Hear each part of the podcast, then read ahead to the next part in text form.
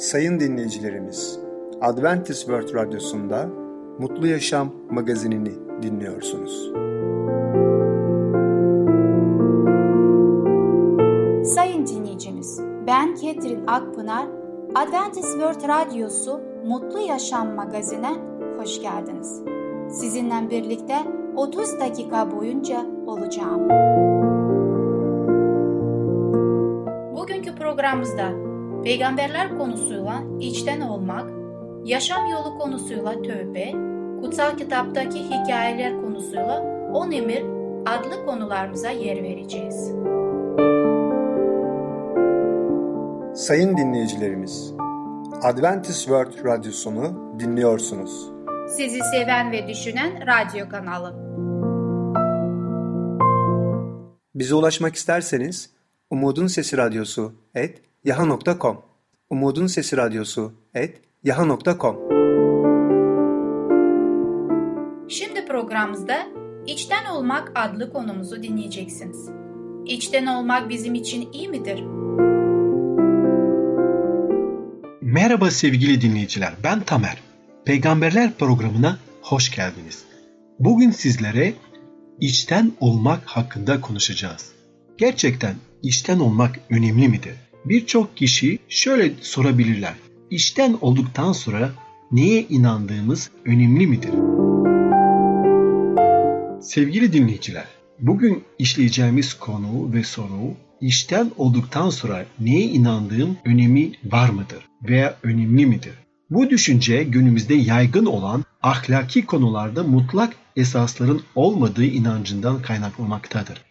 Her şey izafidir. Dinsel mutlaklar diye bir şey yoktur ona göre. Her şey bireysel deneyime bağlıdır. Albert Einstein'in izafiyet teorisi sadece madde için geçerliliği vardır. Ne yazık ki insanlar bu teoriyi yaşamın her anlamına uygulamaya çalışıyorlar. Hoşgörü erdemlerin şahı olduğu ortaya çıktı.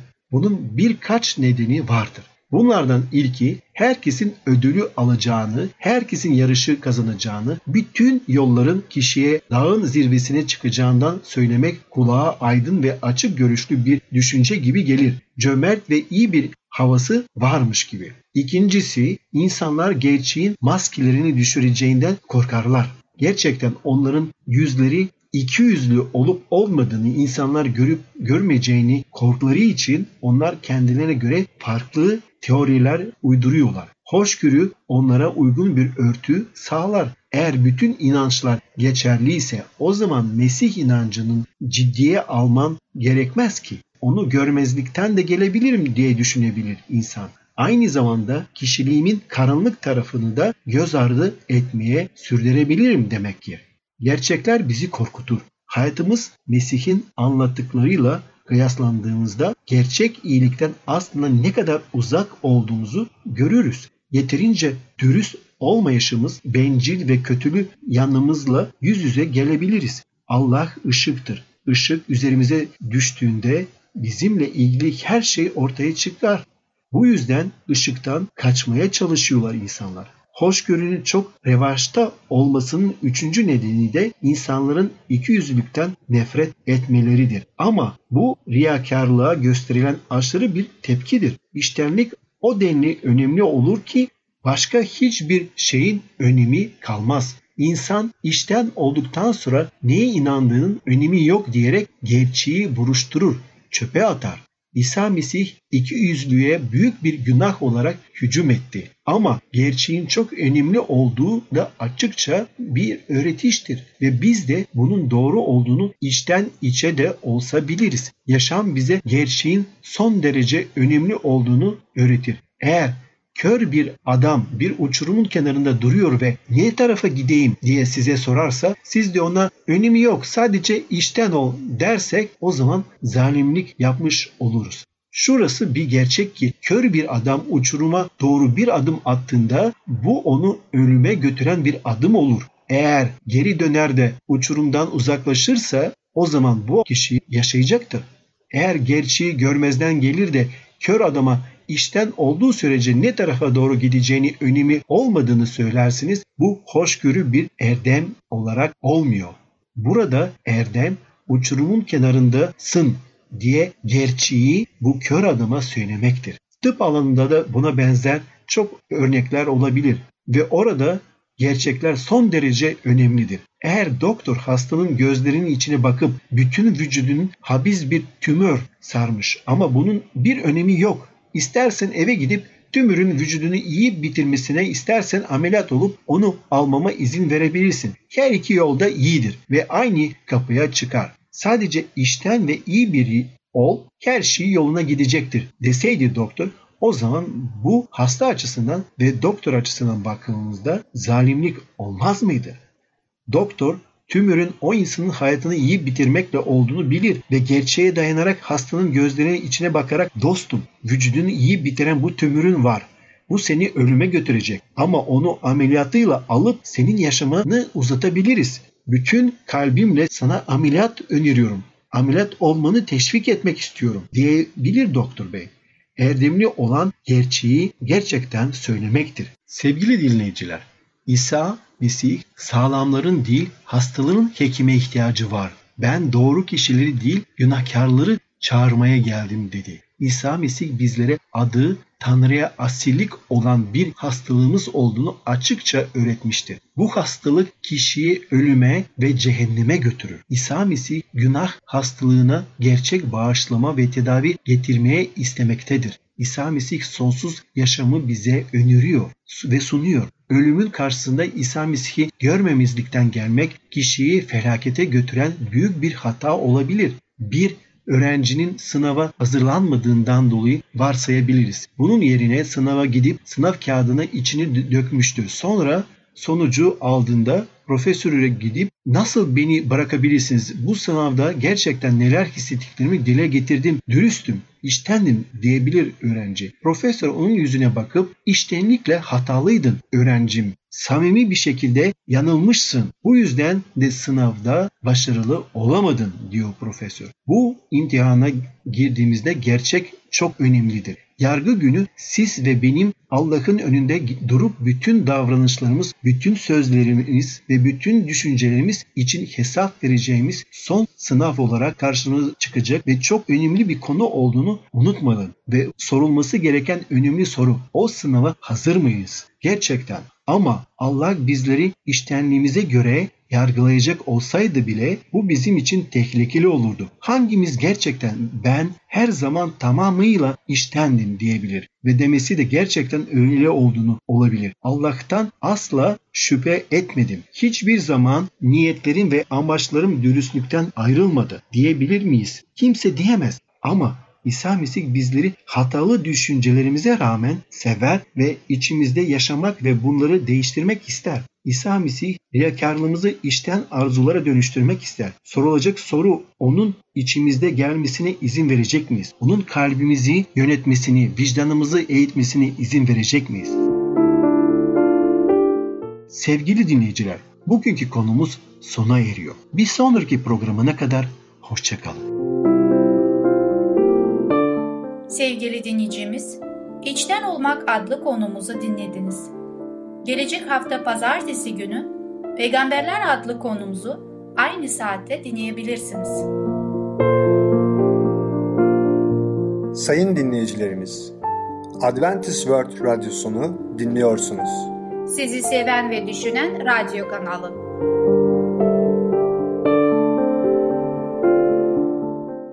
Bize ulaşmak isterseniz Umutun Sesi Radyosu et yaha.com Umutun Sesi Radyosu et yaha.com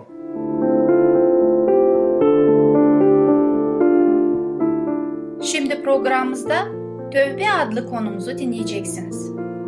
Bir kimseye Allah'ın önünde nasıl haklı çıkabilir?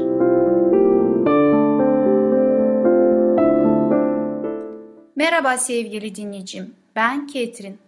Sizinle birlikte Yaşam Yolu programıyla olacağım. Paylaşmak istediğim konun ismi tövbe. Bir kimse Allah'ın önünde nasıl haklı çıkabilir? Günahkar nasıl doğru kılınabilir? Allah'la kutsallıkla uyum içinde olmak tek yolu Mesih'tir. Ama Mesih'e nasıl gelebiliriz? Pentekoz gününde kalabalığın günahtan suçlu bulunmaklarından ne yapmalıyız diye bağırmaları gibi bugün de birçok kişi aynı soruyu soruyor. Petrus'un cevabı ilk sözü buydu. Tövbe edin. Elçilerin işlerinde ikinci bölümde 37'de ve 38. ayette bu sözleri bulmaktayız. Başka bir zaman kısa bir süre sonra günahlarınızı silinmesi için tövbe edin ve Allah'a dönün demişti.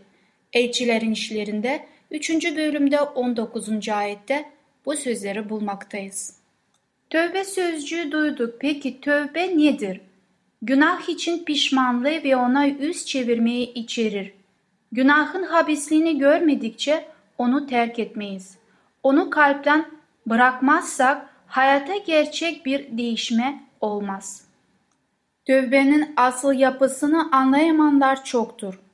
Birçok kişi günah işledikleri için üzülür ve hatta yanlışların başlarına sıkıntı getireceğinden korktukları için sözde bir değişim diye uygularlar.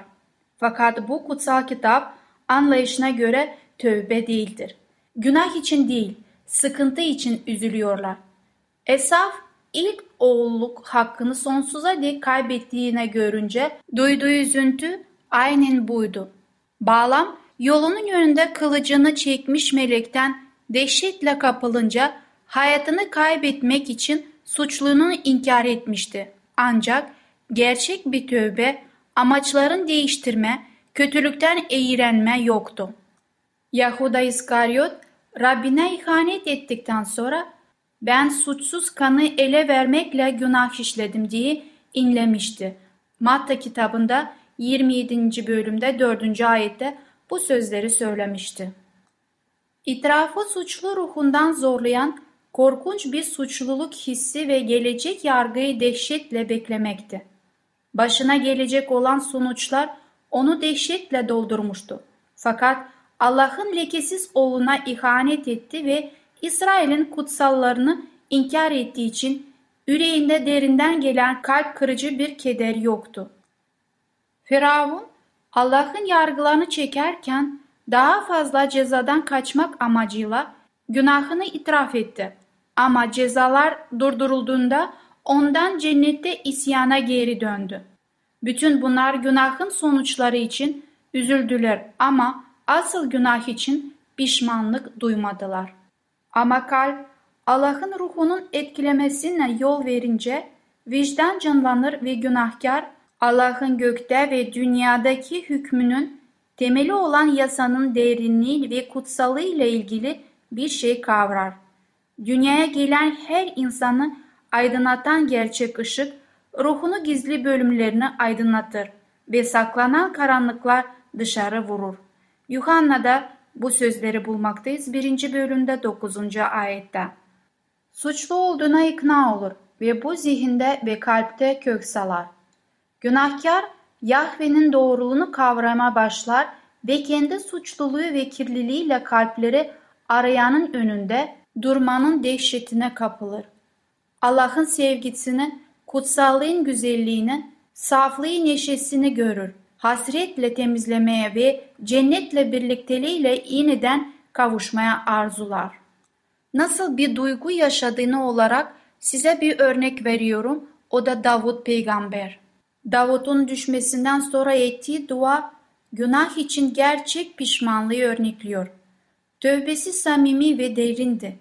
Suçlunu yatıştırmak için hiçbir çaba yoktu. Tehdit edilen hiçbir ceza dua etmesine sebep değildi. Davud günahın büyüklüğünü gördü. Günahın kirliliğini gördü. Günahından nefret etti. Sadece av dilemek için değil, kalp saflığı için dua etti. Kutsalın neşesini aradı. Allah'ıyla uyum ve birlikteliğe geri dönmeyi. Ruhun sözleri şöyleydi. Ne mutlu isyanı bağışlanan, günahı örtülen insana, suç Rab tarafından sayılmayan, ruhunda hile olmayan insana ne mutlu. Mezmurlar kitabında 32. bölümde birden ikiye kadar Davut peygamber bu sözleri söylemektedir. Başka bir bölümde Davut peygamber şöyle söylüyor. Ey Allah! Lütfen bana sevgi uğruna sil isyanlarımı, sınırsız merhametin uğruna çünkü biliyorum isyanlarımı. Günahım sürekli karşımda. Beni mercan köşkü otuyla arıt, paklanayım. Yıka beni, kardan beyaz olayım. Ey Allah'ım, temiz bir yürek yarat. Eniden kararlı bir ruh var et içimde. Beni huzurundan atma. Kutsal ruhunu benden alma. Gevri ver bana sağladığın kurtuluş sevincini. Bana destek ol. İstekli bir ruh ver. Kurtar beni kan dökme suçundan. Ey Allah, beni kurtaran Allah. Dilim seni kurtarışını ilahilerle övsün. Mezmurlar kitabında 51. ayette birden 14'e kadar bu sözlerle Allah'a Davut peygamber danışmaktadır. Böylesine bir tövbe kendi gücümüzle başarabileceğimiz ötesindedir. Sadece yükseklere çıkmış ve insanlara armağanla vermiş Mesih aracılığıyla elde edilebilir. Tam burada çoğu kişinin yanılabileceği bir nokta var ve böylelikle Mesih onlara vermek istediği yardımı kaçırırlar. Mesih'e tövbe etmeden önce gelmeyeceklerini ve tövbenin günahların affedilmesi için hazırlık olduğunu düşünürler. Tövbenin günahların affedilmesinden önce geldiği doğrudur.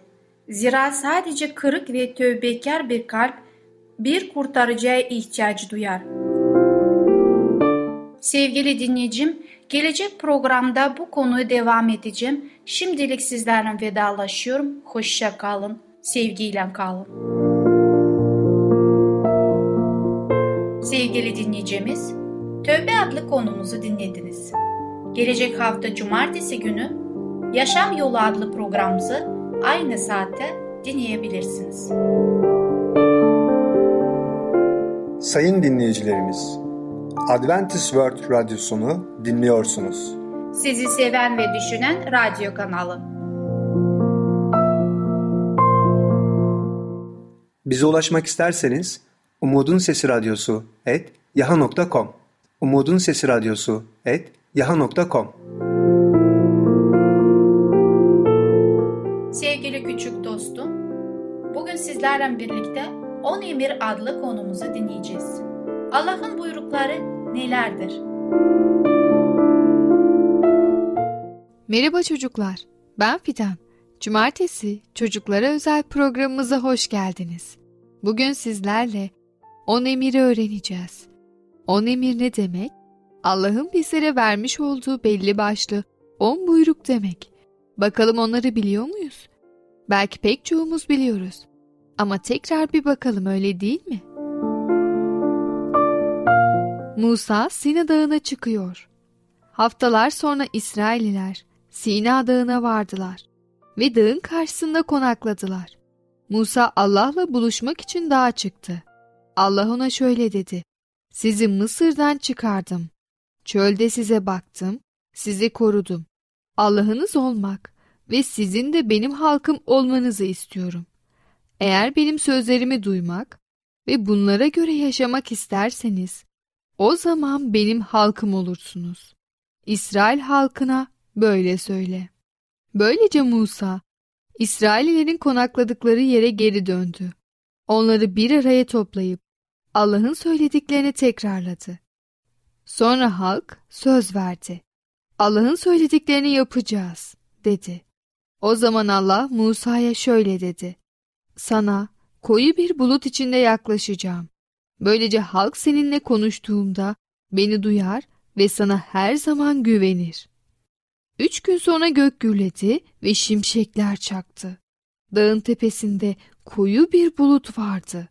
Buluttan boru sesine benzeyen bir ses duyuldu. Duman ve ateş çıktı. Herkes çok korktu. Musa halka, dağın tepesine çıkacağım. Rab benimle konuşmak istiyor.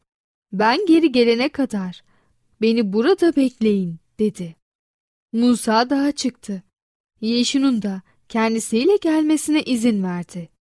Dağın tepesine vardıklarında Yeşu arkada kaldı. Musa doğrudan bulutun içine girdi ve yukarı doğru devam etti. Kırk gün kırk gece orada kaldı. On buyruk. Dağın tepesinde Allah Musa ile konuştu ve ona on buyruğu verdi. Buyrukları iki taş levhaya kazımıştı. Ben sizi Mısır'dan çıkaran Allah'ınız Rabbim. Benden başka tanrılarınız olmayacak. Kendinize başka tanrıların putlarını yapmayacaksınız. Putların önünde eğilip tapınmayacaksınız. Adımı kötü amaçlar için kullanmayacaksınız. Haftanın yedinci gününü şabat sayacaksınız. İşinizden dinleneceksiniz. O gün Allah'a ait kutsal bir gündür. Babanıza ve annenize saygı gösterin. Adam öldürmeyin. Zina etmeyin. Hırsızlık yapmayın. Kimseyi yalan yere suçlamayın. Komşunuzun evine, eşine, hayvanlarına veya kendisine ait hiçbir şeye göz dikmeyin. Altın buzağı Halk Musa'nın geri dönmesini bekledi. Aradan birçok gün geçti ama Musa dağdan inmedi. Sonunda İsrailler Musa'nın bir daha dönmeyeceğine inanmaya başladılar. Bu nedenle Harun'a gidip Musa'ya ne olduğunu bilmiyoruz. Hiç geri dönmeyebilir. O zaman bize kim önderlik edecek? Bizi çölden çıkaracak yeni bir tanrıya ihtiyacımız var. Bize gözlerimizle görebileceğimiz yeni bir tanrı yap, dediler. Harun onlara şöyle karşılık verdi. Bana bütün altın mücevherlerinizi verin. Bileziklerinizi, yüzüklerinizi ve küpelerinizi. Verdikleri her şeyi aldı. Eritip buzağı biçiminde altın bir heykel yaptı. Halk buzağının karşısında eğilip şöyle bağırdı. İşte bizi Mısır'dan çıkaran Tanrı. İsrailler yeni tanrılarının onuruna bir şölen düzenlediler. Yiyip içtiler ve altın buzağı etrafında dans ettiler. Bu sırada Musa dağdan aşağı inmeye başladı. Kollarında on buyruğun taş levhalarını taşıyordu. Kendisini bekleyen Yeşu'nun yanına vardığında kamptan gelen sesleri ve gürültüyü işittiler. Yeşu, belki de savaş çıkmıştır, dedi. Musa şöyle karşılık verdi. Hayır, bu savaş sesi değil, kutlama sesi. Kampa vardıklarında Musa altın buzağıyı ve halkın buzağının önünde eğildiğini gördü. O kadar öfkelendi ki elindeki taş levhaları atıp fırlattı. Kaya üzerinde parçalandılar. Sonra altın buzağıyı aldı ve ateşe attı. Harun'a, halkın yaptığına bak, onları nasıl böylesine büyük bir günaha soktun, dedi. Harun, öfkelenme, bu halkın ne kadar zor olabileceğini sen de biliyorsun. Kimse sana ne olduğunu bilmiyordu ve kendilerini yönetecek yeni bir tanrı aradılar, diye karşılık verdi. Musa yeniden Allah'la konuşuyor. Ertesi gün Musa halka şöyle dedi. Çok büyük bir günah işlediniz. Allah'ın yanına gidip bağışlanmanız için dua edeceğim. Musa Allah'la konuşmak üzere bir kez daha dağa çıktı. Yine kırk gün kırk gece kaldı. Allah İsrail'i günahlarından ötürü affetti ve Musa'ya üzerinde on buyruğun kazılı olduğu iki yeni taş levha verdi. Musa kollarında iki taş levhayı taşıyarak dağdan indi. Allah'la konuşmaya başladığında yüzünün parladığından haberi yoktu. Kampa geri döndüğünde İsraililer parlayan yüzünü görüp korktular. Yakına gelmelerini istedi ve Rabbin onlara verdiği buyrukların hepsini onlara duyurdu. Sonra yüzünün parlaması görünmesin diye örttü. Ne zaman Allah'la konuşsa ve halka Allah'ın söylediklerini aktarsa parladığını görmeleri için yüzünü açtı.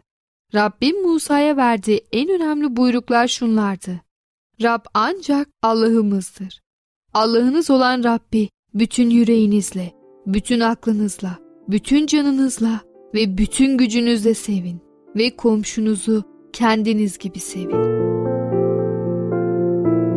Evet çocuklar, bugün böylece Allah'ın bizlere verdiği on emri öğrenmiş olduk. Bizler de İsrail halkı gibi kötü şeyler yapmadan lütfen Allah'ın kurallarına uymaya dikkat edelim. Bir sonraki programımızda tekrar görüşene kadar kendinize çok iyi bakın. Sevgili küçük dostum, On Emir adlı konumuzu dinledin. Gelecek hafta cumartesi günü Kutsal Kitaptaki Hikayeler adlı programımızı aynı saatte dinleyebileceksin. Sayın dinleyicilerimiz, Adventist World Radyosunu dinliyorsunuz. Sizi seven ve düşünen radyo kanalı. Bize ulaşmak isterseniz Umutun Sesi Radyosu et yaha.com Umutun Sesi Radyosu et yaha.com Sevgili dinleyicimiz, programı şu sözlerle bitirmek istiyorum. Her zaman sevinin, sürekli dua edin, her durumda şükredin. Çünkü Allah'ın Mesih İsa'da sizin için istediği budur. 1. Selanikler 5. bölüm 16, 17 ve 18 ayetler. Sevgili dinleyicimiz, gelecek programımızda ele alacağımız konular tatlı birliktelik, glukoz, beden eğitimi dersi ve hastalığı. Bugünkü programımız sona erdi. Bizi dinlediğiniz için teşekkürler. Bir sonraki programa kadar görüşmek dileğiyle. Hoşçakalın.